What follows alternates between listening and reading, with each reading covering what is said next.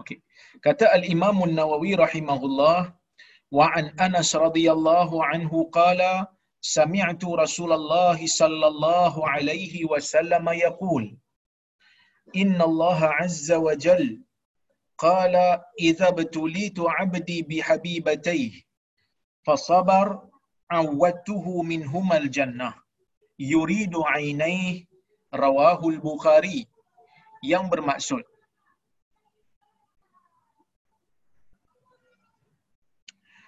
daripada Anas bin Malik radhiyallahu anhu. Anas bin Malik ni kita dah kenal dulu, saya dah cerita siapa dia. Eh.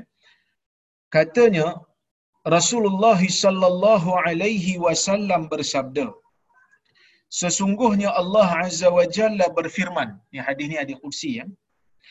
Sesungguhnya Allah Subhanahu wa taala berfirman, "Idza batalaitu 'abdi bihabibatayhi." Allah kata apabila aku memberikan ujian kepada hambaku pada dua kekasihnya. Fasabara, kemudian dia bersabar, awattuhu minhumal jannah, aku akan gantikan untuknya disebabkan dia hilang dua kekasih, Allah Ta'ala akan gantikan dia dengan syurga jika dia sabar.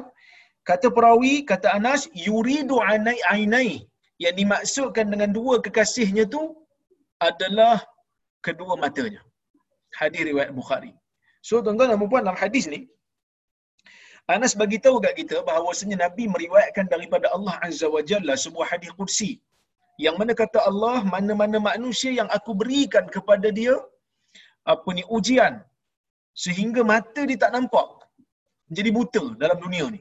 Maksud bila bila buta saja Allah Taala janji kat dia kalau dia sabar kalau dia tahan diri dia, dia menerima segala ketentuan uh, ketentuan Tuhan dia, maka Allah Taala akan berikan dia balasan syurga.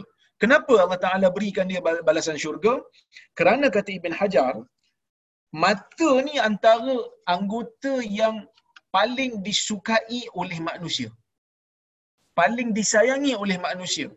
Kerana dengan mata ni, penglihatan kita ni, yang kita panggil penglihatan ni, pandangan kita ni, merupakan nikmat yang paling banyak lah saya rasa menerima uh, apa ni anggota yang paling banyak menerima nikmat Tuhan. Kerana kita boleh melihat dengan apa ni cepat kita boleh melihat setiap masa selagi mana mata kita celik dan kita boleh melihat apa saja yang kita nak lihat. Jadi bila seseorang itu Allah Subhanahu Wa Taala tarik nikmat dia sehingga dia buta dan dia sabar maka pada ketika itu Allah Subhanahu wa taala akan memberikan kepada dia balasan syurga. Ya balasan balasan syurga. Baik. Itu kalau dua mata lah kan? Ha, Ibn Hajar bincang kalau satu mata macam mana? Buta sebelah mata. Ha, kalau satu sebelah aja buta sebelah lagi elok. Ha, macam mana? Okey? Jadi kalau sebelah lagi elok apa ni sebelah lagi uh, uh, buta maka di sini uh, para ulama berbeza pendapat ada yang mengatakan ya, ada yang mengatakan bahawasanya um, uh, dia sama termasuk juga dalam hadis yang tadi. Tetapi kalau kita tengok zahir hadis yang tadi ya zahir hadis yang tadi apa ni Nabi saw menyebutkan tentang apa dua biji mata. Nabi kata bihabibatai nah, Nabi riwayat daripada Allah apa ni kerana apa ada dua uh, apa ni dua mata hilang di habis batai dua mata yang ini disebut secara spesifik manakala satu mata para ulama mengatakan janji khusus tak ada tetapi ia tidak menafikan pahala yang dia dapat ya, tidak menafikan pahala yang dia dapat disebabkan oleh kerana dia sabar. Maksudnya Ibn Hajar kata, mana-mana manusia yang namanya mukmin saja apabila terkena musibah kat dia, ya, apabila terkena kat dia musibah maka dalam keadaan apa ni dia sabar semuanya akan memberikan faedah. Kata Ibn Hajar bila sesuatu bila seseorang terkena musibah eh, bila seseorang terkena musibah saja maka salah satu daripada tiga ni pasti berlaku pada dia. Salah satu daripada tiga eh. yang pertama sama ada Allah Subhanahu Wa Taala ingin menyucikan dosanya yang telah lalu, dosa-dosa kecil dia. Yang ni saya dah hurai dulu, yang mana saya sebutkan apabila seseorang itu Allah Taala berikan dia ujian musibah dan dia sabar dosa uh, kecil dia akan gugur. Dan insyaallah kita akan tengok dalam hadis yang yang akan datang nanti. Tiga hadis yang akan datang kita akan bincang. Bagaimana Allah Taala menyucikan dosa bagi orang yang terkena musibah. Yang kedua apabila Allah memberikan kepada orang mukmin itu musibah dan dia sabar kalau apa ni dia sabar dan mengharapkan pahala Allah Taala akan jadikan musibah itu penyebab untuk Allah mengangkat darjatnya. Mengangkat darjatnya lebih tinggi daripada orang lain. Maksudnya orang Islam yang lebih banyak diuji lebih tinggi darjatnya jika dia sabar. Eh, jika dia sabar. Yang ketiga di daf'il makruh. Untuk Allah Taala alihkan perkara-perkara yang dia tak suka kepada hamba tersebut. Contohnya bila Allah memberikan sakit kepada manusia itu maka mungkin dengan sakit itu Allah Subhanahu Wa Taala ingin mengingatkan seseorang itu ha, untuk kembali kepada agama dan mengingati Tuhannya. Ha, baik. Tuan-tuan dan puan-puan yang dirahmati Allah sekalian, kemudian Ibn Hajar ketika mana dia mensyarahkan hadis ini dia bawa satu kata-kata Salman Al-Farisi yang mana uh, kata-kata Salman ini adalah riwayat Al-Imam Al-Bukhari ketika mana di dalam uh, adab mufrad Imam Bukhari membawakan pelbagai riwayat dan di antara riwayat-riwayat yang ada ialah riwayat ini. Itu kata-kata apa ni Salman ya? Kata-kata Salman Al-Farisi.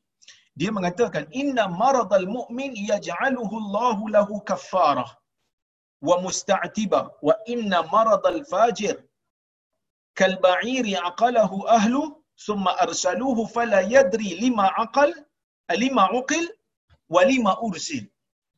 Salman kata, Salman ni sahabat Nabi lah, Salman Al-Farisi, yang merupakan sahabat yang rapat dengan Nabi, dia kata, sesungguhnya penyakit seorang mukmin itu, Allah Ta'ala jadikan untuk dia, sama ada menjadi kafarah, menyucikan dosa-dosa kecil dia, ataupun musta'tibah. Musta'tibah ni, uh, mendapat uh, seseorang yang apa ni telah melakukan dosa uh, bila diberikan dia sakit, dia insaf dan dia berusaha untuk minta ampun kepada Tuhan dia dalam keadaan dia dia sedang sakit.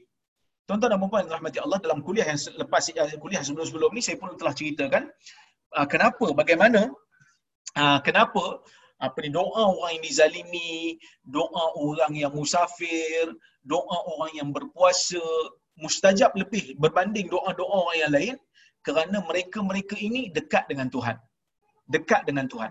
Maka begitu jugalah orang yang terkena musibah apabila jiwanya sangat dekat dengan Tuhan, jiwanya sangat tadarruk dan khuduk, tunduk kepada Tuhan, apabila dia berdoa, apabila dia memohon kepada Allah Subhanahu Wa Taala supaya Allah Subhanahu Wa Taala apa ni ampunkan dia, maka pada ketika itu ia menjadi penyebab untuk Allah Taala terima taubat dia Allah Subhanahu Wa Taala ampunkan dosa-dosa yang dia telah lakukan. Maka sebab itu Salman kata penyakit seorang mukmin ni Allah Taala jadikan bagi dia sama ada kafarah ataupun sama ada menjadi penyebab untuk mendapat keampunan dan keredaan daripada Tuhan. Wa inna maradal fajir manakala sakit bagi orang yang jahat kal ba'ir seperti mana unta jadi orang yang jahat ni kalau dia sakit, dia macam unta. Ya? Dia macam unta. Apa macam maksudnya macam unta?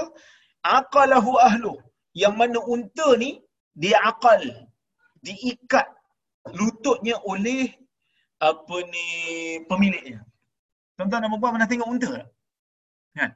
Bukan burung unta. Burung unta ni kesian. Saya kesian tengok burung unta. Kenapa saya kesian? Kerana nak kata unta pun bukan, nak kata burung pun bukan. Kan? Jadi kalau unta ni tuan-tuan dan perempuan ya, um, dia ada lutut. Sekejap saya tunjuk eh bagi bagi siapa yang tak pernah tengok unta kan. Okey.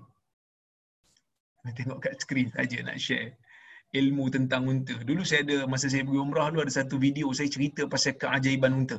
Kerana Allah Subhanahu Wa Taala suruh kita tengok unta. Afala yanzuruna ilal ibli kaifa khuliqat tidakkah kamu melihat macam mana unta tu diciptakan? Ha ni, unta.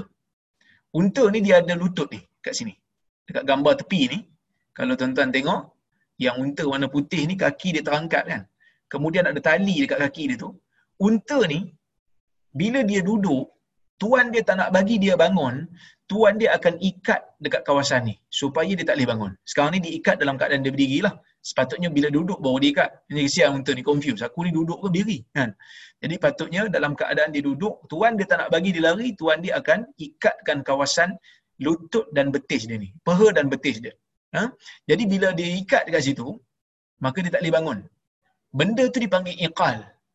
Sebab itu orang Arab sekarang ni, benda yang letak di atas kepala tu kita panggil dia igal benda kan orang Arab bila dia pakai serban tu, bila dia pakai serban dengan rutrah tu, orang Arab ni dia akan ada bulat atas kepala dia tu. Kan? Bulat. Jadi bulat tu, orang Arab panggil al-iqal. Ha? Bulat tu orang Arab panggil iqal. Ha ni. Tuan-tuan tengok. Apa ni? Ini ilmu kemasyarakatan sikit. Ha ni. Yang dekat kepala orang Arab ni, yang diletak atas serban dia ni, sebenarnya asalnya adalah untuk diletakkan dekat kaki unta. Kerana orang Arab zaman dulu, mereka bermusafir ke satu tempat ke satu tempat, berjalan daripada satu tempat ke satu tempat naik unta. Jadi bila mereka naik unta, kadang-kadang mereka perlu berehat di bawah pokok sebab padang pasir dulu dia bukan selesa kan. Jadi perlu rehat, perlu cari teduhan, perlu bermalam. Jadi bila mereka berehat, mereka berhenti daripada permusafiran tengah-tengah jalan sebelum memulakan perjalanan mereka yang lain, mereka akan minta unta mereka untuk duduk dan mereka akan ikat kaki unta tu dengan benda tu lah. Jadi bila dia orang nak jalan balik, tak ada tempat nak letak benda tu, letak atas kepala. Jadi akhirnya benda tu jadi benda tu jadi fashion. Ha, tapi sekarang ni Arab tak ada letak dekat unta dah sebab Arab tak naik unta kan. Jadi sekarang ni Arab letak atas kepala kan. Baik. Jadi itu di antara uh, kenapa orang Arab dia pakai pakaian tu, dia pakai benda tu. Okey.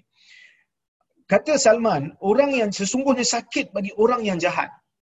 Allah Taala bagi juga sakit pada orang jahat ni. Itu kata, kalau orang orang Islam sakit, kalau orang mukmin sakit, orang jahat pun sakit juga. Kalau orang mukmin tu uh, demam, orang jahat pun demam juga. Cuma bezanya orang baik ni demam dia tak pergi sia-sia. Kata Salman sama ada kafarah dosa ataupun mendapat redha Tuhan. Ha, dia menyalahkan diri dia yang dosa-dosa yang dia buat dulu. Dia rasa aku sakit ni sebab Tuhan bagi kat aku ni supaya aku beringat. Supaya aku ingat dekat dia. Supaya ni aku tidak lupa dalam dunia ni. Okay? Tapi orang fajir, orang, orang jahat, sakit bagi dia ni macam unta yang mana tuan, ah, pemilik unta tu ikat dia. Ikat daripada lutut dia. Summa arsaluh kemudian mereka mereka lepaskan dia. Bila dah lepas fala yadri lima uqil wa lima ursil. Bila dah lepas saja, bila mereka lepas saja maka unta tu pun boleh bangun, unta tu tak tahu kenapa dia diikat dan kenapa dia dilepaskan. Unta tu tak faham. Tadi ikat, sekarang lepas pula. So kenapa eh? Unta tak faham. Maka begitulah keadaan orang jahat dalam dunia ni. Bila diberikan kesakitan pada dia, kadang-kadang dia bertanya, kenapa aku sakit? Eh? Kenapa orang lain tak sakit? Eh? Tapi orang mukmin, kalau dia diberikan kesakitan, dia diberikan musibah, dia tahu musibah yang Allah Taala beri kepada dia, musibah yang Allah Subhanahu Wa Taala takdirkan untuk menimpa dia, semua itu tidak pergi dalam keadaan sia-sia, semua itu akan dihitung oleh Allah Subhanahu Wa Taala sama ada sebagai pencuci dosa dia ataupun menaikkan darjat dia ataupun untuk dia menggapai redha Tuhan kerana mungkin sebelum ni dia buat benda-benda yang menyebabkan dia lupa kepada agama dia. Baik. Kemudian, tuan-tuan dan puan yang dirahmati Allah Subhanahu Wa Taala sekalian, kita tengok faedah yang disebutkan oleh Syekh Al-Bura dalam kitab di Nuzhatul Muttaqin ketika mensyarahkan hadis ni. Dia kata Nabi sallallahu alaihi wasallam mengkhususkan dua mata dalam hadis ini dengan balasan syurga. Siapa yang hilang dua mata Allah Taala akan bagi kat dia syurga kerana dia merupakan anggota manusia yang paling dicintai. Ya, yang paling di cinta yang paling dicintai yang yang mana syurga merupakan ganjaran yang paling besar bagi seseorang makhluk yang beriman kepada Allah. Jadi kalau dia dapat masuk syurga ni, syurga yang paling rendah pun nikmat dia berganda-ganda daripada nikmat dunia ni. Jadi dia kata oleh kerana menggunakan nikmat mata ini akan hilang dengan hilangnya dunia, Allah Taala akan gantikan dia dengan manfaat syurga yang mana syurga itu akan kekal selama-lamanya. Eh? Kekal selama-lamanya. Baik, kemudian um, apabila Allah Subhanahu Wa Taala uh, menguji seseorang orang mukmin bukan bermakna Allah Taala ini tidak mengetahui adakah orang mukmin ni akan kembali kepada agama ataupun tidak adakah bermakna Allah Taala ini tak tahu kalau aku bagi baru dia balik mungkin dia balik mungkin dia tak balik pada agama Allah Taala tahu Allah Taala Maha tahu tetapi bila mana Allah Taala memberikan musibah kepada seseorang muslim untuk sekadar menzahirkan kepada orang mukmin tersebut dan pada orang lain adakah dia betul-betul boleh me, apa ni men, apa ni melazimi kesabaran ataupun hanya sekadar dia bercerita tentang teori sahaja? Contohnya macam saya lah. Saya ni banyak cakap lah juga kan? Sebab yang boleh pandai cuma cakap aja jadi kadang-kadang bila bercakap bak sabar ni bukan main pandai lagi jadi bila mana Allah memberikan saya ujian maka pada ketika itulah baru orang lain boleh nampak tahap kesabaran saya dan barulah saya diri saya, saya sendiri boleh nilai tahap kesabaran saya. Masa tu baru nampak. Jadi Allah ni apabila dia menguji seseorang bukan untuk dia nak tahu kerana Allah ini Maha tahu. Bukan bermakna sebelum diuji Allah Taala tak tahu kita ni berubah ke tidak lepas diuji. Tidak. Siapa yang beranggapan begitu maka dia telah mengatakan Allah Taala ini bersifat dengan sifat jahil dan boleh jatuh kepada bab kufur. Tetapi kita mengakui bahawasanya Allah ini maha mengetahui bila Allah uji saja seseorang hamba, dia nak zahirkan semata-mata kepada kita sendiri dan kepada orang lain sekeliling kita. Benarkah kita dapat menzalimi uh, apa ni menzahirkan kesabaran ataupun bagaimana? Baik dan yang keseterusnya balasan syurga ni ataupun balasan baik yang Allah Taala bagi ni adalah berdasarkan kepada kadar pengorbanan. Sebab itu dalam dalam hadis Nabi sallallahu alaihi wasallam sebut kepada Aisyah, "Ajruki ala qadri nasabik." Pahala kamu wahai Aisyah berdasarkan kepada kadar pengorbanan kamu. Kadar bagaimana kamu berkorban untuk agama. Agama Islam ni tidak hanya pandang kepada kuantiti. Tetapi dalam banyak keadaan Islam memandang kepada kualiti. Mungkin seringgit yang diberikan oleh orang yang miskin lebih banyak nilainya lebih banyak pahalanya berbanding orang yang berikan seribu. Kerana seringgit yang dia beri itu dia struggle. Seringgit yang diberi itu dia ikhlas. Seringgit yang diberi itu dalam keadaan dia sayang sungguh seringgit itu tapi dia beri. Dia bertarung dengan perasaan dia. Dia berikan kepada orang yang memerlukan. Berbeza dengan orang yang duit dia ada juta-juta tetapi dia hanya bagi seribu. Mungkin pada dia seribu tak ada apa. Tapi mungkin juga orang yang bagi seringgit pahalanya kurang daripada orang yang bagi seribu. Tadi ada juga. Bila mana yang seringgit tu bagi dalam keadaan tak ikhlas dan terpaksa manakala yang seribu tu bagi dalam keadaan ikhlas. Maka semua itu bergantung kepada keikhlasan dan kadar pengorbanan ya. Sebab itu tuan-tuan dan puan-puan yang rahmati Allah sekalian kadar pengorbanan kita dan para sahabat tak sama. Sebab itu yang saya sebut dulu Nabi SAW menyebutkan dalam hadis riwayat Bukhari la tasubu ashabi fa nafsu Muhammadin biyadihi Ah, fa, fa, apa ni fa nafsu muhammadin biyadi law anfaqa ahaduhum mithla uhudin dhahaba ma balagha mudda ahadihim wala nasifa Nabi kata kamu jangan cela sahabat aku, kamu jangan cerca sahabat aku. Demi Tuhan yang diriku berada di tangannya. Kalau salah seorang daripada kamu menafkahkan harta di jalan Allah, emas sebesar bukit Uhud pun kamu tidak akan dapat menandingi pemberian mereka hanya sekadar satu tadahan tangan ataupun separuh. Kenapa? kita kalau ada emas sebesar bukit Uhud bagi untuk Islam pun belum boleh tanding pemberian sahabat yang hanya satu tadahan tangan. Kenapa? Kerana kadar pengorbanan mereka berbeza dengan kita. Ha, kadar pengorbanan mereka berbeza dengan kita. Baik, kita tengok hadis nombor 35.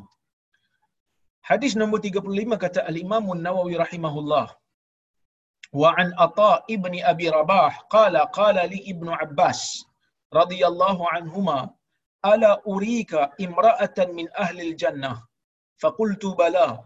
قال هذه المرأة السوداء. فقال هذه المرأة السوداء أتت النبي صلى الله عليه وسلم فقالت إني أسرع وإني أتكشف fad'u Allah ta'ala li qala in syi'ti sabarti walakil jannah wa in syi'ti da'awtu Allah ta'ala an yu'afiyaki qalat asbir faqalat inni atakashaf fad'u Allah alla atakashaf fad'a laha muttafaqun alayh maksudnya daripada Atha bin Abi Rabah. Atha bin Abi Rabah ni tabi'in yang tinggal di Mekah yang merupakan di antara ulama di zaman dia yang pakar dalam bab uh, haji dan uh, umrah, pakar dalam bab haji dan umrah. So Atta ni belajar dengan Ibnu Abbas. Dia kata kat sini dia kata qala li Ibnu Abbas radhiyallahu anhuma berkata kepada aku Ibnu Abbas radhiyallahu anhuma ala urika imra'atan min ahli jannah inginkah tidakkah kamu mahu aku tunjukkan kepada kamu seorang perempuan daripada kalangan ahli syurga si Ibnu Abbas ni dia duduk dengan Atta kan dia duduk dengan Atta dicerita dekat anak murid dia Atta dia kata Atta kau nak tengok tak perempuan ahli syurga kan kita zaman ni tak boleh buat lah. Sebab apa kita zaman ni tak boleh buat? Kita zaman ni tak boleh buat lah confirm nak kata dia ahli syurga. Cuma kita kata dia ni orang baik, dia ni insyaAllah ahli syurga kan. Kita tak boleh kata dia ni confirm syurga. Tak boleh. Kerana tidak ada nas. So, zaman ni orang tak ada nas untuk membuktikan perkara tu. So zaman Ibnu Abbas ni, orang yang hidup zaman dia mungkin hidup zaman Nabi. Jadi bila hidup zaman Nabi, mungkin ada manusia-manusia yang Nabi jamin mereka ni masuk syurga. Dulu saya cerita dah satu. Iaitu golongan 10 orang yang dijamin syurga. 10 golongan yang dijamin syurga. Yang mana 10 golongan yang dijamin syurga ni, sejarah dia panjang dan sejarah dia menarik. InsyaAllah jika ada kesempatan, siap aja buku saya yang yang yang, akan, yang saya tengah tulis sekarang ni, insyaAllah dalam minggu ni boleh siap. Saya akan tulis buku yang berikutnya, iaitu uh, sirah 10 orang sahabat yang dijamin syurga, insyaAllah. Jika ada kesempatan dan diizinkan oleh Tuhan. Um, jadi yang ni yang tu 10 orang lah disebut dalam satu hadis 10 orang sebab tu dia orang glamour sebab dia orang ni banyak sumbangan pada agama. Yang ni pula apa ni seorang lagi yang kata ndak tak apa ni Ibn Abbas kata dia ni ndakkah kamu tunjukkan dia sebut pada Atta ndakkah kamu tunjukkan ndakkah kamu aku tunjukkan kepada kamu yang mana perempuan daripada ahli syurga. So dia kata Ibn Abbas kata Uh, dia ni ahli syurga. Dengan nas lah. Sebab mana Ibn Abbas tahu kan? Mesti Nabi bagi tahu kat dia. Fakul tu bala. Dia kata, bala. Nak. Saya nak. Nak tahu. Qala hadhil mar'atu sauda. Perempuan yang berkulit gelap ini pernah mendatangi Nabi sallallahu alaihi wasallam. Kata Ibn Abbas, perempuan ni yang berkulit gelap ini pernah berjumpa dengan Nabi SAW masa di hidup. Masa Nabi hidup. Faqalat inni usra. Maka dia kata dekat Nabi, wahai Rasulullah, aku ni apa ni usra ni sara, apa ni fit, aku fit. Maksudnya aku aku terkena penyakit tak boleh kawal aku punya ni dia macam sawan lah. Dia terkena penyakit sawan. Ya? Maka dia kata wa ini atakashaf dan aku ni bila terkena saja sawan tu aku akan membuka aurat aku. Ha mungkin bagi saya macam uh, mungkinlah kalau kita boleh terjemahkan sara' ni, usra' ni, sara' ni dengan perkataan yang hari ni kot. Mungkinlah perempuan ni terkena penyakit epilepsi. Sebab ni sawan ni ada dua. Satu sawan yang berterusan, satu sawan yang demam saja. Mungkin doktor-doktor dalam ni mungkin tahulah. Tapi saya dulu pernah dapat anak yang bila demam saja sawan, bila demam saja sawan. Jadi saya tahulah ada beza di antara sawan yang demam dengan sawan yang tak demam sebenarnya sawan yang tak demam tu ada masalah sikit pada dia punya brain lah. Kalau sawan yang disebabkan demam tu sebab terlalu panas, jadi dia punya otak tak boleh nak tafsir uh, suhu yang terlalu panas tu, maka dia akan jadi sawan. Jadi bila sawan ni mungkin dia akan keluar air liur dan seumpamanya, badan dia tak boleh kawal, mungkin dia akan terbuka aurat, dia kata. Dia kata, ini usra' wa ini atakashaf. Aku ni terkena penyakit tarik dan aku terbu aku akan buka aurat aku dalam waktu aku terkena penyakit tarik tu ya fad'ullah ta'ala li maka doalah kepada Allah untuk aku. So orang Arab ni tuan-tuan dan puan dia punya bahasa ni kaya kalau ud'u li maksud doa untuk untuk kebaikan aku. Kalau ud'u ala doa untuk Allah Taala ambil tindakan dan berikan bala kepada aku. So kita jangan kata kat orang ud'u alayya doalah ke atas aku.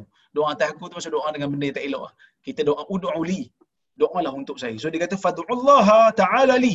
Wahai Nabi, doalah kepada Allah untuk aku supaya Allah Taala selesaikan masalah aku ni. Qala Nabi kata, "In syi'ti sabarti walakil jannah." Jika engkau mahu, engkau sabar dan engkau akan dapat syurga. Ha, sebab tu Ibn Abbas kata tadi, dia ni ahli syurga. Sebab Nabi sallallahu alaihi wasallam jamin dia. Nabi kata kalau engkau sabar dengan penyakit ni, Allah Ta'ala akan bagi engkau syurga. Dia datang kat Nabi ni minta supaya Nabi doa kat dia untuk buang uh, buang penyakit sawan. Buang penyakit apa epilepsi ni. Nabi kata, jika engkau sabar, engkau akan dapat syurga. Nabi kata dia. Wa in syi'ti da'utu Allah Ta'ala an yu'afiyaka. Jika engkau mahu juga, aku akan berdoa kepada Allah supaya Allah memberikan apa ni kesembuhan kepada engkau. So Nabi bagi dua option. Option yang pertama, kau sabar. Bila kau sabar, kau dapat syurga. Option yang kedua, aku doakan kau supaya Allah Ta'ala sihatkan kau. Tapi kalau aku dapat kau pilih option yang kedua ni, syurga belum tentu lagi lah.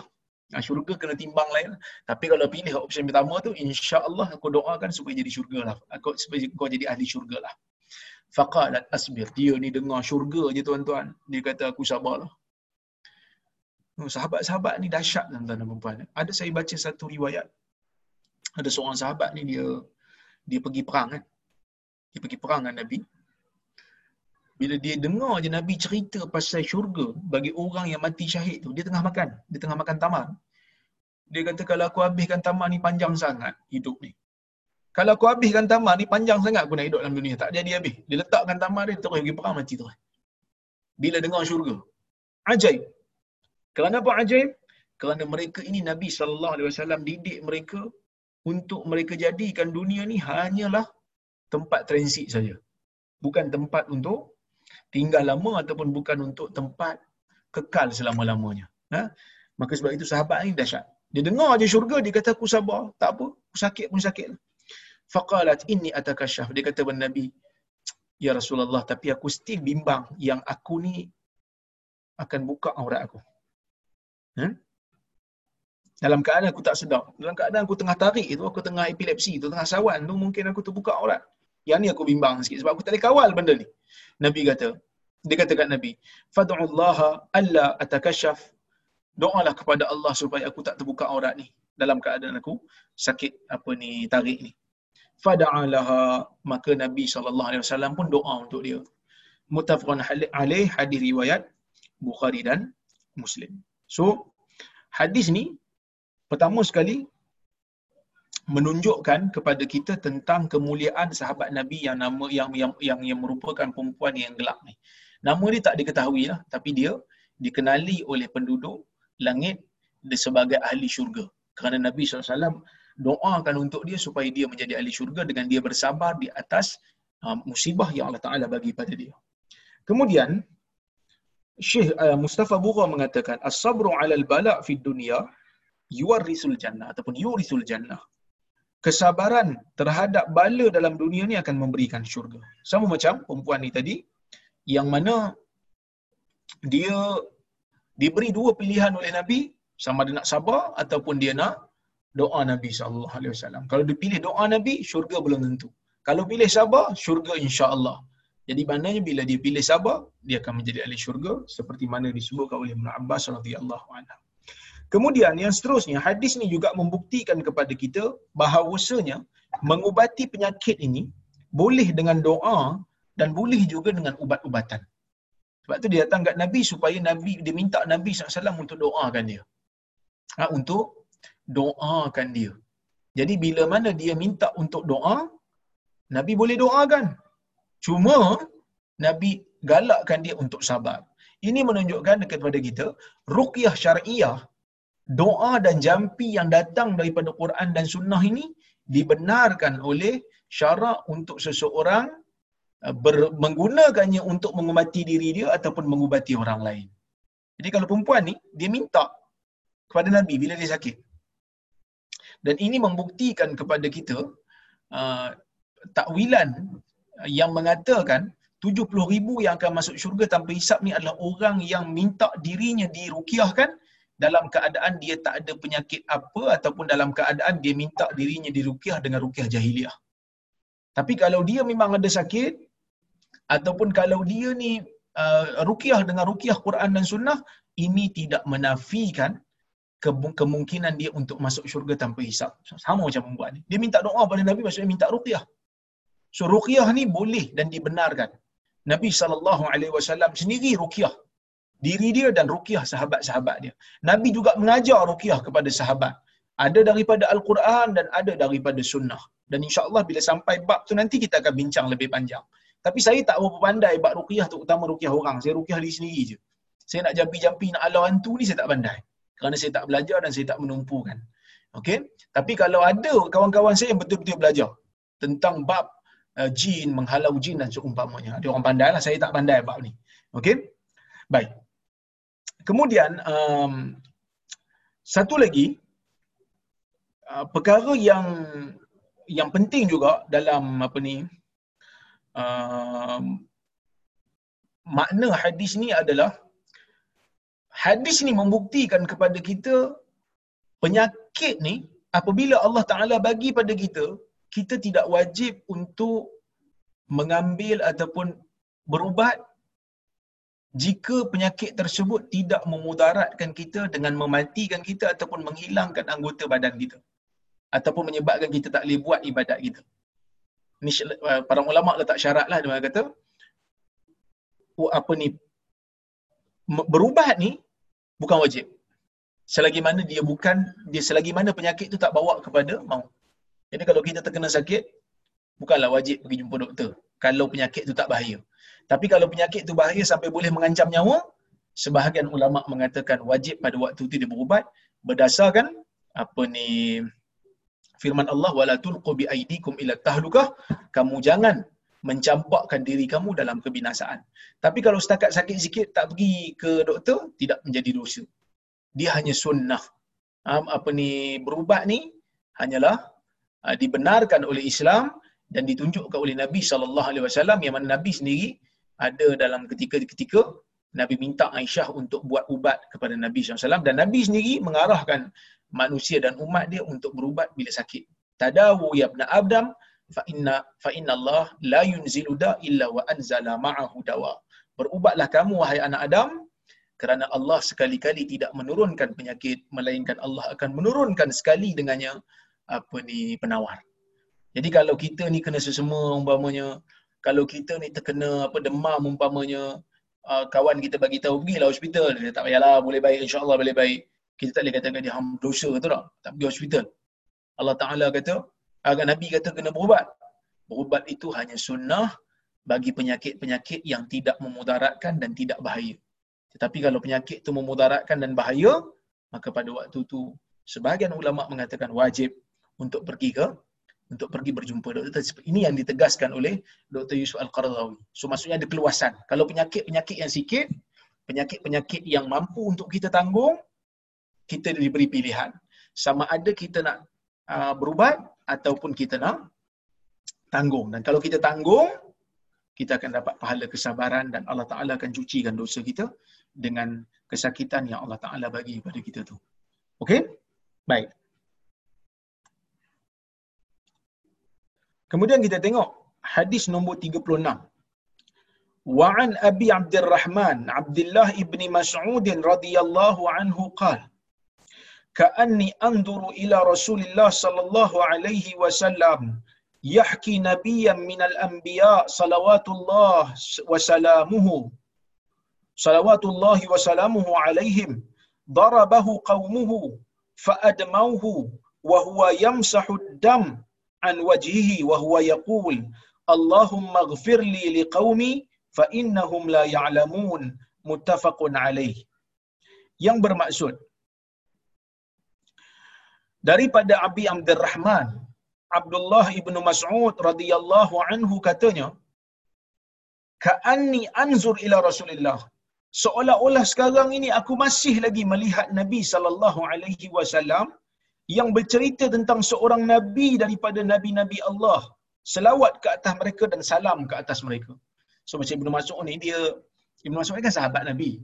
So bila dia ni uh, nabi dah wafat dia menjadi di antara sahabat yang meriwayatkan hadis daripada nabi kepada generasi yang datang berikutnya. So bila dia cerita kepada anak murid itu dia kata aku seolah-olah masih masih terbayang-bayang lagi pada aku bila mana nabi bercerita tentang seorang nabi.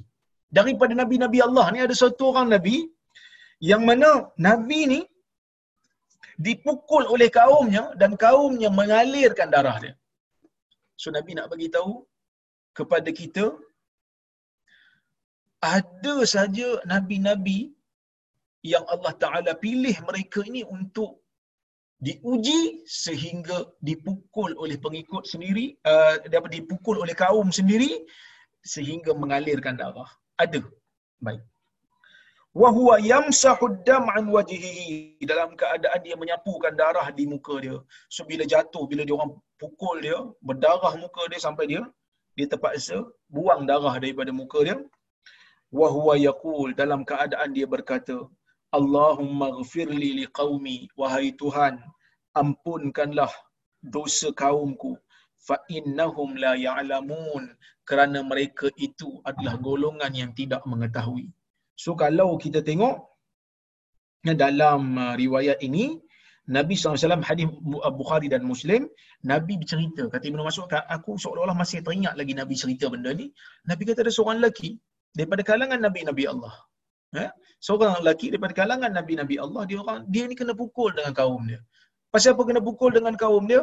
Dipukul dengan kaum dia disebabkan kaum dia tak setuju dengan dakwah dia Nabi-Nabi ni tuan-tuan dan puan dia tak kacau orang pun dia cuma ajak orang buat benda baik saja dia ajak orang supaya jangan apa ni berada ataupun jangan melakukan syirik kepada Allah.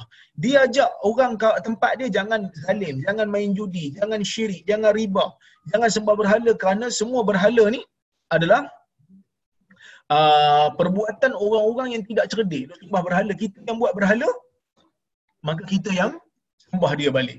Maka sebab itu benda ni berlaku setiap masa. Jadi bila Nabi ajak orang berhujah dengan hujah yang baik, ya kaum-kaum nabi ni akan cuba untuk lawan hujah nabi ni bukan dengan hujah tapi lawan hujah nabi ni dengan tindakan ganas sebab itu kita tengok eh mana-mana manusia apabila dia hilang hujah sama ada dia guna labelan seperti mana Quraisy guna ataupun dia guna kekerasan. Quraisy pun guna juga. Nabi-nabi terdahulu pun guna guna juga.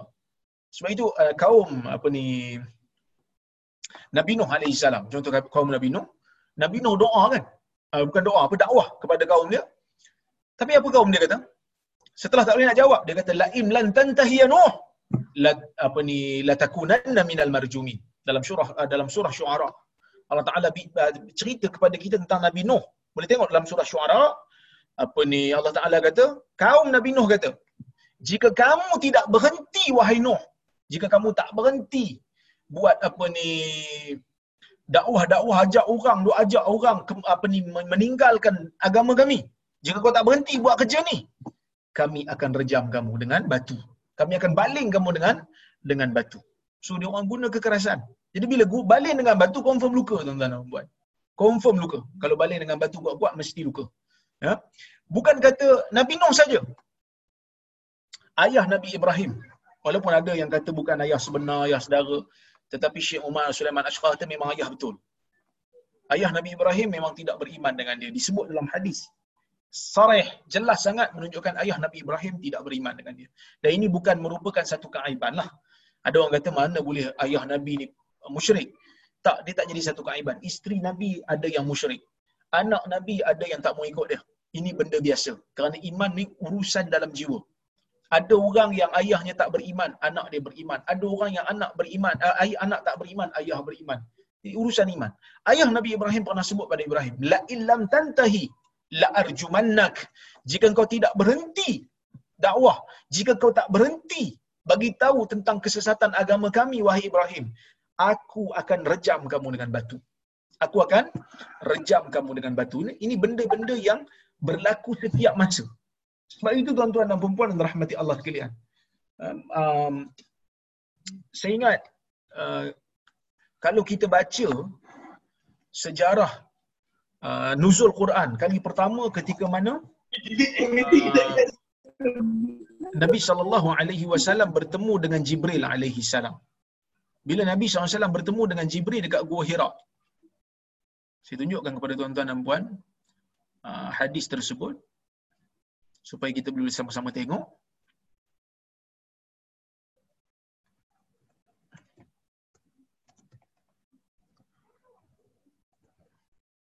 Okay, dalam Sahih Bukhari ada satu hadis yang mana hadis tu bercerita tentang satu keadaan di mana Nabi sallallahu alaihi wasallam didatangi oleh Jibril kali pertama.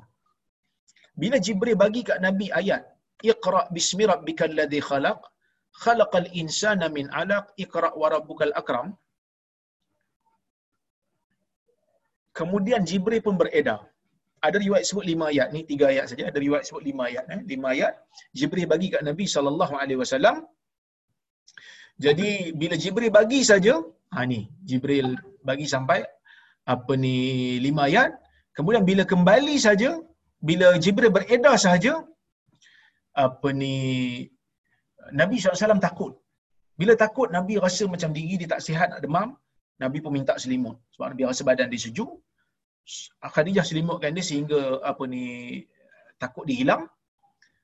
Nabi mengadu dekat Khadijah, Nabi takut dengan diri dia. Khadijah bawa Nabi pergi jumpa dengan Nabi Khadijah ni bawa suami dia pergi jumpa dengan Waraqah ibnu Naufal bin Asad bin Abdul Uzza ibn Ammi Khadijah. Siapa dia ni? Dia ni orang yang membaca kitab Taurat, orang yang membaca kitab Injil. Sebab itu kata kata Aisyah dalam hadis ni, wa kana mra'an tanassara fil jahiliyah dia ni seorang yang telah menjadi Nasrani di zaman jahiliah. Dia Arab, duduk di Mekah tapi dah ikut agama Nasrani. Kenapa? Kerana masa itu agama Nasrani yang dekat dengan kebenaran. Wa kana yaktubul kitab al-Ibrani. Dia boleh menulis bahasa Hebrew. Fayaktubu minal Injil bil Abraniyah masya Allah. Dia boleh menulis Injil dalam bahasa Hebrew. Ya? Masya Allah ayaktub. Maksudnya dia boleh hebat menulis bahasa Hebrew. Arab boleh, Hebrew boleh. Bila boleh berbahasa Hebrew, boleh baca Injil. Bila boleh baca Injil, boleh baca kisah Nabi Musa, boleh baca kisah Nabi Ibrahim, boleh baca kisah Nabi Nuh. Bila baca, bila dia dah baca, kemudian Khadijah bawa suami dia pergi jumpa dengan orang ni, Warakah ni, Warakah ni dia kata, "Ya bana akhi, madza tara?" Wahai anak saudaraku. Dia kata, "Apa yang kau apa yang kau lihat?" Kau nampak apa tadi ni? Fa akhbarahu Rasulullah sallallahu alaihi wasallam khabara ma ra'a. Nabi pun bagi tahu kepada Warakah apa yang dia nampak. Nabi ceritalah aku nampak ada benda makhluk besar 600 sayap datang peluk aku kemudian lepaskan. Suruh eh, datang suruh baca. Lepas tu aku kata aku tak boleh baca dia peluk aku sehingga aku susah nak menapas aku lemas. Kemudian dia lepaskan aku dia suruh aku baca. Aku kata aku tak boleh baca. Dia ambil aku semula dia peluk aku sampai kali ketiga baru dia bagi surah Al-Alaq ayat 1 sampai ayat 5. Warakah ni tuan-tuan dan puan dia ni dah buta dah tua. Wa kana syaikhan kabiran kad ami. Dia dah tua dah dan dah buta dah, mata dah tak nampak dah. Ya. Jadi bila Warakah dengar je kisah Nabi ni, tuan-tuan cuba bayang orang yang tak ada ilmu lah kalau dengar cerita macam ni. Kalau lah orang ni jenis orang tak ada ilmu, yang tak membaca kitab, yang tak ada background knowledge tentang benda-benda Nabi ni, tentang benda-benda wahyu ni, dia akan kata apa? Dia kata, hang ni gila kot nah. Sian aku tengok anak kecil-kecil lagi. Belum tua dah gila. Mungkin dia kata macam ataupun hang ni kena sihir kot. Ataupun hang ni mamai kot. Orang yang tak biasa baca tentang kitab-kitab wahyu, orang yang tak membaca kitab kisah Hasan Nabi, dia mungkin kata macam tu. Tapi Warakah ni tak terkejut langsung. Warakah tak terkejut langsung. Dia kata apa? Hadan namus alladhi nazzalahu Allahu bihi ala Musa. Ni namus. Apa maksud namus? Namus ni pembawa khabar rahsia, iaitu pembawa wahyu. Dia tahu yang jumpa Nabi tu adalah Jibril alaihi salam yang Allah Taala pernah turunkan kepada Musa dulu. Aku baca Taurat, aku tahu benda ni. Aku baca Injil, aku tahu benda ni. Kerana benda-benda ni semua pernah diceritakan dalam Taurat dan Injil. Yang aku telah menulis, yang aku tahu, aku tahu baca. Bukan kata tahu baca saja, tahu menulis. Allah Taala pernah hantar kepada Musa malaikat ni. Jadi tuan-tuan dan puan dia kata apa? Dia kata la ya laitani fiha jaza. Laitani akunu hayyan iz yukhrijuka qaumuk. Dia kata alangkah baiknya kalau aku masih muda. Dia kata apa tuan-tuan dan puan? Alangkah baiknya right call right call tak tahu lah tapi ni boleh move. Okey. Mungkin Khairul tak perasan dia punya apa gadget dia on microphone jadi saya mute kan ya. Jadi bila Warakah dengar tu dia tak terkejut. Dia tak terkejut langsung. Dia kata alangkah baiknya kalau aku masih muda. Dia dah tua kan? Alangkah baiknya kalau aku masih muda. Alangkah baiknya kalau aku ni hidup lagi ketika mana kaum kau halau kau keluar daripada daripada negeri kau. Baru dapat lima ayat tuan-tuan dan puan Nabi pun tak tahu lagi dia jadi Nabi. Nabi tak tahu dia jadi Nabi. Jibril datang bukan datang macam biasa-biasa. Datang peluk. Datang suruh baca, tu peluk, bagi lima ayat, lepas tu beredar. Jibril tak bagi tahu aku ni Jibril, Allah Ta'ala nanti aku sebagai uh, orang apa ni sebagai malaikat yang membawa wahyu, kau ni nabi, nabi akhir zaman. Ingat sebut betul-betul nabi akhir zaman. Jibril tak kata macam tu. Ataupun Jibril tak datang, uh, ni ya uh, Rasulullah, saya bawa surat lantikan nabi. Ni surat uh, cukup bulan lapor diri. Dia tak cakap macam tu. Jibril tak buat macam tu. Jibril datang, Suruh Nabi baca, Nabi kata tak boleh baca, peluk sampai lemas. Lepas tu lepas, suruh baca lagi. Nabi kata tak boleh baca, peluk sampai lemas. Kemudian, lepaskan, suruh baca, baru bagi ayat. Lepas tu dia pun beredar. Nabi jadi macam terpinga-pinga. Hah? Apa yang datang jumpa aku ni? Sebila terpinga-pinga tu yang Nabi tak tahu jawapan tu. Sebab tu dia bagi tahu kat Khadijah, dia takut pada diri dia. Dia tak tahu apa benda yang datang jumpa dia tu. Nabi SAW tak tahu apa apa yang datang. Dia nampak apa? Ada yang kata mungkin dia rasa, Nabi ni rasa macam dia nak mati dah. Ada yang kata Nabi ni mungkin takut dia ditimpa sakit ataupun ditimpa ataupun terkena sihir. Macam-macam tafsiran ulama. Tetapi nak katanya Nabi keliru pada masa tu. Takut dan keliru. Apa benda ni? Bila Warakah bagi tahu. Warakah kata itu namus, itu Jibril. Terus Warakah buat satu kesimpulan terus dia buat satu speculation. Bukan kata speculation lah. Dia terus anticipate, dia terus buat satu kesimpulan, conclusion. Alangkah baiknya kalau aku masih muda. Alangkah baiknya kalau hari di mana kaum kau halau kau keluar, aku masih hidup. Nabi terkejut tuan-tuan dan puan Nabi terkejut. Kenapa Nabi terkejut? Nabi terkejut sebab waktu tu Nabi sangat dihormati. Orang panggil Al-Amin. Kan orang panggil Nabi ni Al-Amin bukan sebab nama dia Al-Amin. Tapi sebab gelaran dia. Nabi nama dia Muhammad. Tapi gelaran dia tu Al-Amin. Al-Amin ni orang yang amanah. Ha, Al-Amin ni orang yang amanah. Jadi uh, sebab tu ada kawan-kawan kita Tan Sri Al-Amin ada dalam ni saya nampak tadi kan. Uh, untuk orang yang amanah. Doa-doa nama-nama yang bagus ni. Orang yang amanah. Jadi tuan-tuan dan puan-puan rahmati Allah sekalian, bila dia cakap minta Nabi tak boleh nak bayang. Macam mana dia orang boleh halau aku? Aku bukannya buat salah apa. Apa yang aku buat sampai aku kena halau nanti ni? Awam mukhrijiyahum. Nabi tanya, aku ni akan dihalau ke? Dia kata, na'am. Dia kata, ya. Lam ya'ti rajulun qattu bimisli ma ji'ta bihi illa udi. Tidak ada seorang lelaki pun yang membawa ajaran seperti mana yang kau bawa melainkan mereka itu akan dimusuhi. Siapa cakap ni? Yang cakap ni Warakah. Kenapa Warakah cakap? Kerana Warakah tahu. Macam mana Warakah tahu? Warakah baca Taurat dan Injil. Apa yang ada dalam tu? Kisah Nabi-Nabi. Kisah Nabi Nuh dibaca. Kisah Nabi Ibrahim dibaca. Kisah Nabi Saleh dibaca. Kisah Nabi Musa pun dibaca. Menunjukkan dalam sejarah para Nabi ni, sama saja jalan cerita. Nabi diutuskan oleh Allah untuk dakwah kepada kaum dia. Kaum siapa? Kaum Nabi itu sendiri yang kufur. Ha? Jadi bila berdakwah orang tak boleh orang tak boleh nak lawan hujah orang label. Ya? Orang label. Jadi bila label apa yang uh, boleh sakit kalau pendakwah ni kena label tak sakit apa? Kan bila pendakwah kena label, dia bukan sakit apa. Saya kena label. Orang duk panggil saya Wahabi lah. Orang saya orang duk panggil saya mamak jual gari lah. Kan? Sembang gari, sembang rempah, mamak jual rempah lah. No problem, no big deal. Orang kutuk saya, saya boleh makan. Orang puji saya pun saya makan. Macam tu juga makan sedap. Alhamdulillah. Jadi saya tak peduli. Orang yang jiwa besar, dia tak peduli. Kan? InsyaAllah saya pun didik diri saya untuk jadi besar. Kan sakit hati lah juga. Kan? Tapi kita kena didik diri kita menjadi jiwa besar. Jadi pendakwah ni, Nabi-Nabi ni berada di puncak kesabaran. Dia tak heran. Orang kutuk dia macam-macam. orang label dia macam-macam. Apa Nabi Nuh tak kata dekat Nabi uh, uh, kaum Nabi Nuh tak kata kat, kat Nabi Nuh tu sendiri. Digelakkan dan seumpamanya. Jadi bila apa ni label tak jalan, dia guna apa? Dia guna senjata kuasa. Guna kekerasan. Ada yang kena seksa, ada yang kena bunuh. So Nabi Nuh apa ni dia di, di, di diancam untuk direjam dengan batu. Nabi Ibrahim juga diancam untuk direjam dengan batu. Jadi mereka gunakan kekerasan. Bila gunakan kekerasan tak mampu juga, orang masih ikut juga. Halau keluar. Ini yang berlaku kepada Nabi Muhammad sallallahu alaihi wasallam, dihalau keluar. Jadi, bila Nabi kata bila Nabi kata apa ni uh, bila Abdullah Abdullah bin Mas'ud kata aku masih terbayang lagi Nabi bercerita tentang satu nabi daripada nabi-nabi yang Allah Taala utuskan dalam muka dunia ni dipukul oleh kaumnya sehingga berdarah. Mereka mengeluarkan darahnya.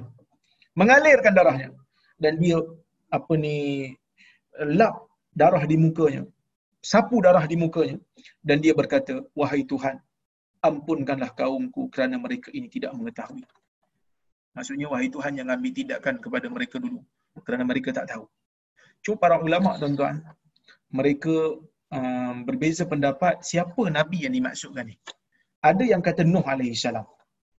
Nuh yang dipukul oleh kaum dia dan dibaling sehingga berdarah.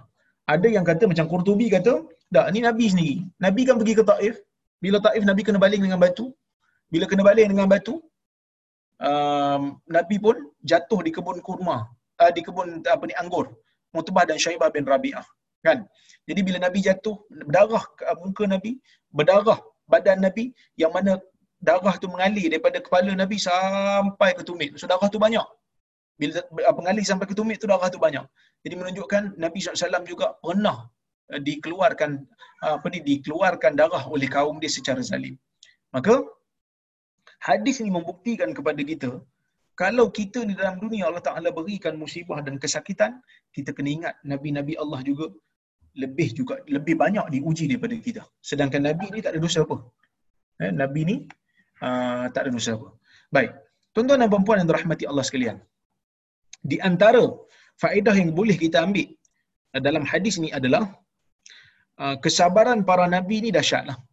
Ketika mana mereka ini uh, menanggung bebanan risalah mereka diuji dengan pelbagai cabaran. Mereka dipukul, ada yang dihina, ada yang dikutuk, ada yang dihalau dan seumpamanya. Tetapi mereka sabar dan dengan sebab kesabaran itulah yang menyebabkan darjat mereka diangkat tinggi oleh Allah Subhanahu Wa Taala.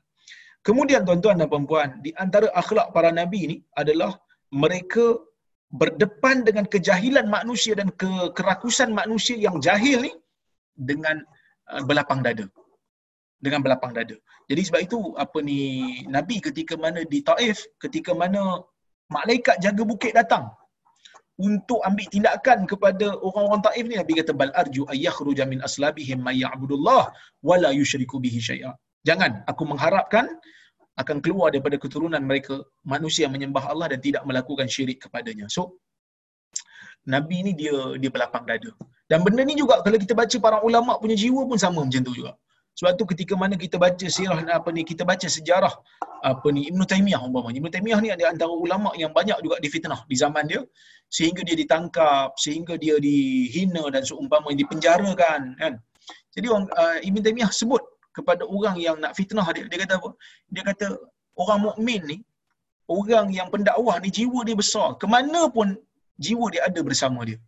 Kalaulah katalah dia dibuang negeri, Oh, pendakwah kena buang negeri. Tak boleh masuk negeri dia sendiri. Kan? Siyahah dianggap, buang negeri itu dianggap melancung. Kalau apa ni, dipenjarakan, rahah. Kalau penjara dapat rehat. Wa immal qatl fasyahadah. Kalau dibunuh pun, insya-Allah menjadi syahid kerana membawa ilmu jihad ilmu. Jadi orang yang jiwa besar, pendakwah-pendakwah yang jiwa besar ni dia berlapang dada. Ha, dia tahu misi dia besar, apalah sangat cabaran yang kecil-kecil ni. Okey? Um, kemudian tuan-tuan dan puan kita juga disuruhlah untuk mengikut jejak langkah Nabi sallallahu alaihi wasallam ya, yang bersabar dan memaafkan orang yang melakukan kesalahan kepada kita dalam keadaan dia jahil. Jadi wallahu subhanahu wa taala ala bisawab. InsyaAllah jika ada kesempatan, kita jumpa lagi pada kuliah akan datang. Saya tengok kalau ada soalan. Baik. Assalamualaikum Ustaz. Waalaikumsalam warahmatullahi wabarakatuh. Hari itu Ustaz ada cakap bahawasanya solat sunat hadiah tidak dibenarkan ataupun tidak ada. Um, bagaimana pula kalau saya solat sunat dan saya menghadiahkan pahalanya tu kepada si mati? Oh, okey. Tuan-tuan dan puan dalam kuliah yang lepas, betul ada orang bertanya tentang solat sunat hadiah. Saya sebutkan, saya bertanya kepada guru saya memang tak ada solat sunat hadiah ni dengan kaifiat khusus memang tak ada. Solat sunat hadiah ni maksudnya kita solat sunat uh, dengan kaifiat khusus, lepas tu kita kata ni untuk mayat. Ha, ini memang tak ada. Tetapi kalau kita solat sunat mutlak, ha, kita solat sunat biasa, tak ada kaifiat apa, bukan nama solat sunat hadiah pun. Nama dia solat sunat biasa, solat sunat mutlak. Kemudian kita nak sedekahkan pahala solat sunat ni kepada si mati. Boleh ke tak boleh? Sama macam khilaf bacaan Quran dan sedekah pada si mati tu. Mazhab Syafi'i apa ni mengatakan tidak sampai dalam dalam pendapat yang masyhur dalam mazhab Syafi'i seperti mana disebut oleh Ibnu Katsir tetapi mazhab Hambali dan juga Hanafi mereka membenarkan. Mereka kata mana-mana amalan sunat ni kita boleh sedekahkan pahalanya kerana mereka kiaskan dengan um, sedekah dan juga haji dan umrah dan seumpamanya. So dia kata boleh. Jadi kalau kita solat sunat, kalau ikut pendapat mazhab Hambali dan juga Hanafi lah kalau solat sunat, lepas tu kita sedekahkan pahala. Tapi tak ada kaifiat apa ya, tak ada kaifiat apa. Yang tu dibenarkan. Sama seperti mengirimkan bacaan Fatihah.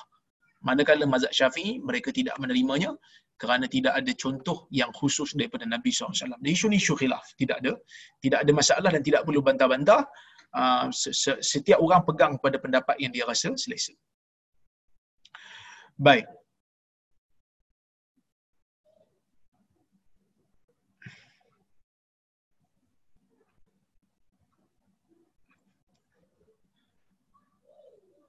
Okey, kemudian soalan berikutnya.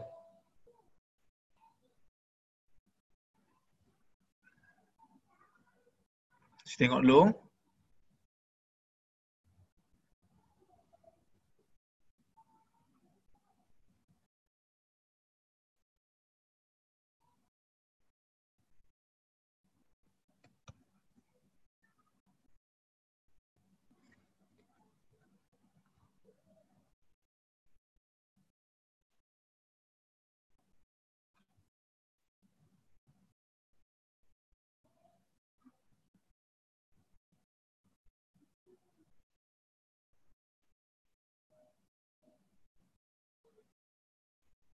Um, ini ada soalan berkaitan dengan sekejap eh. Doa kunut witir adakah untuk malam Ramadan 15 ke atas? Soalan kedua boleh tak kalau dibaca doa kunut yang biasa digunakan untuk solat subuh? Atau ada doa kunut khusus untuk solat witir? Okey pertama. Doa kunut witir ni adakah untuk malam Ramadan 15 ke atas, ulama berbeza pendapat. Yang ni mazhab Syafi'i dan juga Hambali. Dia kata kunut witir ni hanya dibaca pada separuh terakhir Ramadan. Cuma ada beza pendapat, separuh terakhir itu bermula pada uh, lima, malam 15 ke malam 16. Kebanyakan ulama mengatakan hari ke-15, malam ke-16 mula untuk kunut kalau ikut pendapat Hambali dan juga Asy-Syafi'i. Tetapi di sana ada pendapat mazhab yang lain yang mengatakan apa ni kunut ni bila-bila masa pun boleh witir. Kerana kita kunut ni bukan Ramadan saja, bila-bila setiap malam kunut Nabi SAW tidak meninggalkan solat kunut ni. Ha, solat sunat kunut uh, sorry solat sunat witir. Yang mana solat sunat witir ni Nabi tidak tinggalkan seperti mana kata Ibn Qayyim. Dua solat sunat yang Nabi sangat-sangat jarang untuk tinggalkan. Solat sunat witir dan solat sunat sebelum subuh. Solat sunat qabliyah subuh. Jadi kalau seseorang itu dia uh, kun, uh, semayang witir selain pada Ramadan pun dibolehkan untuk berkunut. Berdasarkan pendapat beberapa riwayat salaf. Kenapa ulama berbeza pendapat? Kerana mereka beranggapan uh, kerana tidak ada hadis yang jelas daripada Nabi yang masalah ni. Riwayat yang mengatakan kunut pada separuh malam terakhir apa ni separuh bulan yang kemudian ni malam 16 malam ni lah malam 16 sampai ke hujung Ramadan ni adalah riwayat daripada uh, Ibnu Umar radhiyallahu anhu. Jadi daripada Nabi tidak ada. Maka saya katakan begini. Kita mempunyai pilihan nak kunut apa ni selain daripada bulan, bulan Ramadan pun boleh tetapi tidak dilazimi lah. Ada waktu kita buat, ada waktu kita tinggal. Tetapi untuk bulan Ramadan, juzuk awal, separuh awal kita tak buat. Ini berdasarkan pandangan yang dinukilkan oleh Qatadah anak murid Anas, dia kata separuh yang separuh yang akhir, iaitu bermula pada malam 16 sehingga akhir Ramadan. Okey? Boleh tak dibaca kalau kunut biasa dalam solat subuh? Sebenarnya riwayat yang kata kunut dalam solat uh, subuh tu, riwayat yang betulnya, yang sahihnya adalah itu sebenarnya kunut untuk witir. Jadi kunut subuh tu adalah kunut witir juga. Tidak ada masalah. Kalau kita nak baca kunut lain pun okey. Ada kunut lain tapi bacalah kunut apa ni kunut subuh tu dulu. Kerana kunut tu sah untuk kita untuk kita apa ni bacakan di dalam apa di solat sunat witir. Okey.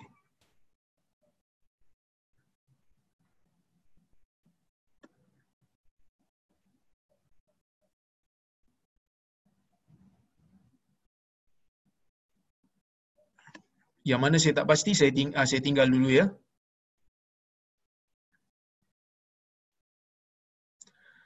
Okey. Waalaikumsalam warahmatullahi wabarakatuh. Quran diturunkan malam Lailatul Qadar. Macam mana nak faham Quran juga diturunkan beransur-ansur?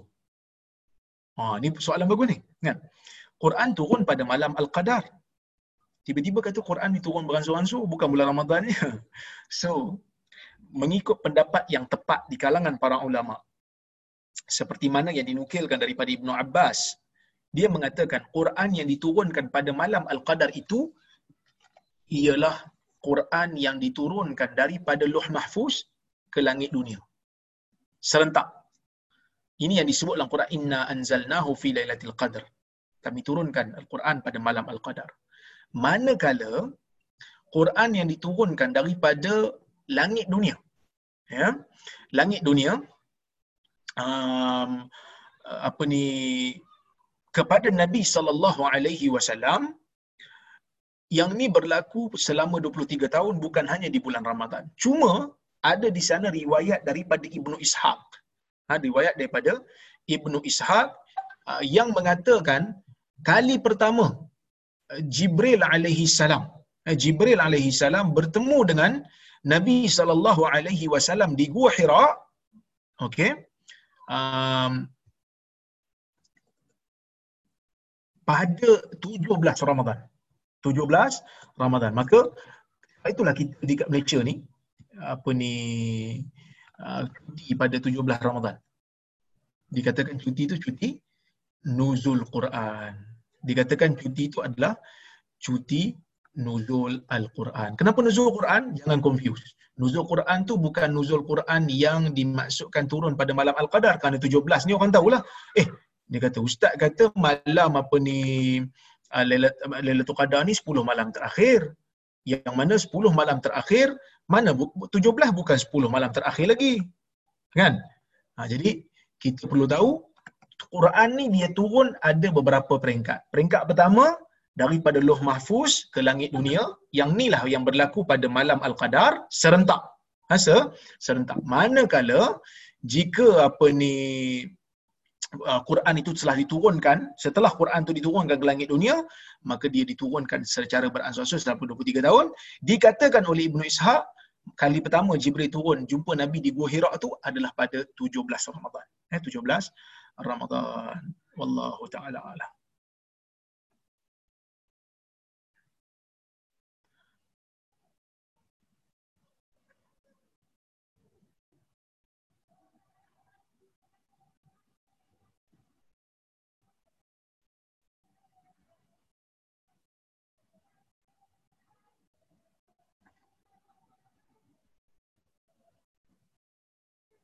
Baik. Kemudian ada lagi ni ada tanya pasal kencing tak lawas ni panjang saya nak hurai ni. Boleh tak nanti saya uh, uh, huraikan dalam kuliah akan datang? Ustaz, perlukah kita terus jalin hubungan kekeluargaan dengan saudara mara bukan Islam yang menunjukkan ciri-ciri kafir harbi Apa maksud kafir harbi tu? Kalau dia apa ni betul-betul uh, memerangi Islam ataupun mengutuk Islam, maka pada masa itu memang kita berhak untuk memulaukan dia. Memulaukan orang disebabkan kebencian dia kepada agama ataupun disebabkan kemaksiatan yang dilakukan tu tak ada masalah. Okay, tapi nak hukum dia kafir harbi ke tidak, ini pemerintah punya kerja. Eh?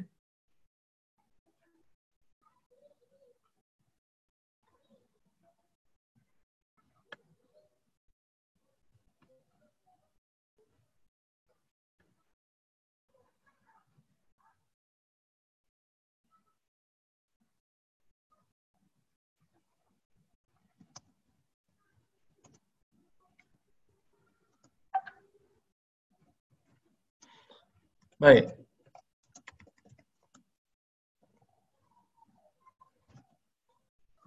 Banyak soalan ni.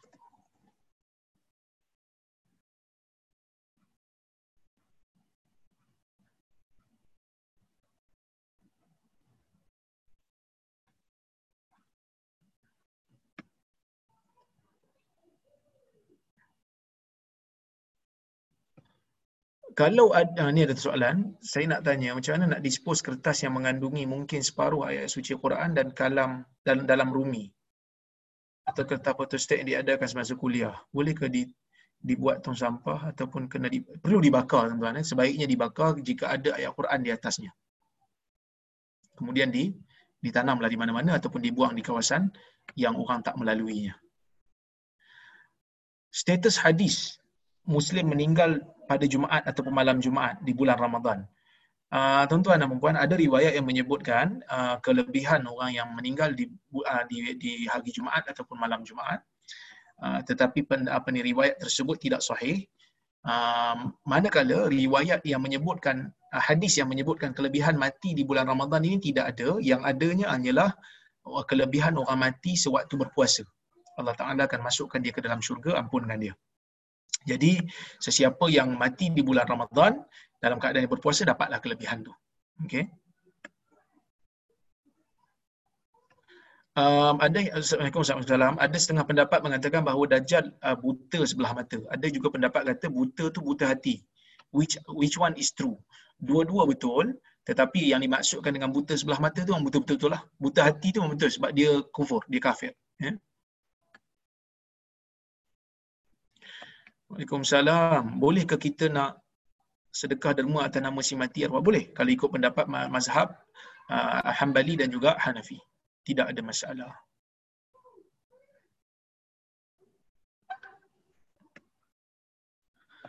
Assalamualaikum Ustaz. Saya ada satu cadangan dan satu soalan. Sepenuh PKP ini boleh tak cadangkan Jabatan Agama keluarkan beberapa teks kutubah yang uh, kutubah raya ringkas untuk keluar ketua-ketua keluarga mempraktikkan kutubah raya tahun ini? Okey. Um, kalau perlis memang uh, ada, kita letak di laman web, boleh download. Okey. Uh, perlu berdiri dan memegang tongkat? Ya, berdiri. Kerana memberikan ucapan berdiri. Nabi SAW juga memberikan ucapan berdiri dalam dalam sunnahnya. Tetapi tongkat ni ada khilaf. Ada yang kata tongkat tu sebab Nabi dah tua, Nabi pegang tongkat. Ada uh, Ibn Qayyim kata ada ketikanya Nabi pegang pedang. Ada, ada ketiganya Nabi pegang tombak. Nah, maka Ibn Qayyim kata kalau orang tu sehat, maka tak perlu pegang apa-apa lah. Tapi majoriti ulama kata pegang. Jadi kalau kita tak ada tongkat, tak payah pegang. Tak apa. Ya, kalau memang kita bertongkat, pegang lah tongkat. Baik. Anjing tak masuk, uh, malaikat tak masuk rumah yang ada anjing. Sahih hadis tersebut. Ya? Sahih.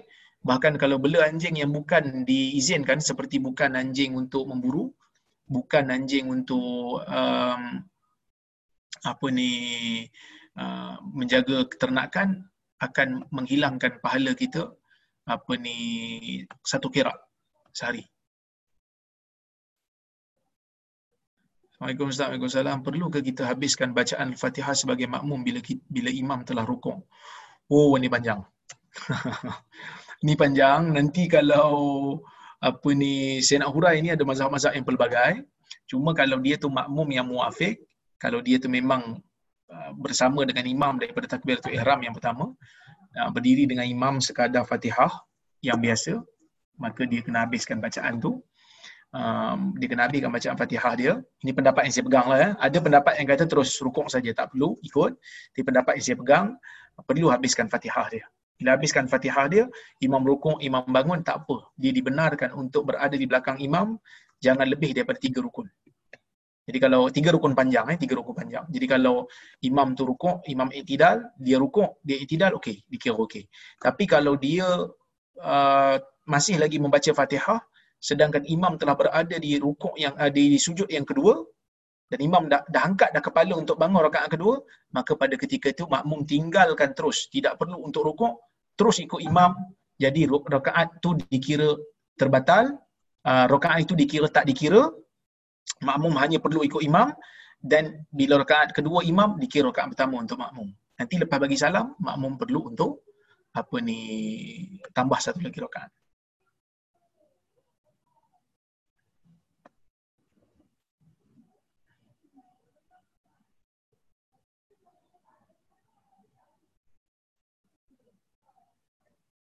Ya betul, tidak ada dua witir dalam satu malam. Tidak ada dua witir. La witrani fi lailah kata Nabi SAW. Tidak ada dua witir dalam satu malam. Maka kalau kita dah buat witir di awal, tidak perlu untuk buat witir di kemudian. Okey. Nabi SAW, benarkan Nabi tak boleh baca dan menulis kerana ada yang kongsikan pada saya bahawa itu hanya metafora. Uh, majoriti ulama mengatakan memang Nabi SAW tidak boleh membaca dan menulis. Nabi tak boleh membaca dan tak boleh menulis. Sebab itu Nabi ini gelap ummi. Okey. La nahnu dalam hadis riwayat Abu Dawud Nabi kata nahnu qaumun la nahsib nahnu ummatun la nahsib wala naqra. La nahnu ummatun ummiyah la naqra wala nahsib. Kami kita ni adalah umat yang buta huruf dan tidak boleh membaca dan menulis. Tidak boleh membaca dan mengira. Tetapi sebahagian ulama mengatakan Nabi boleh baca setelah dia jadi Nabi. Sebelum jadi Nabi tak boleh baca. Seperti mana dalam hadis Jibril yang kita baca tadi manakala selepas menjadi nabi boleh baca okey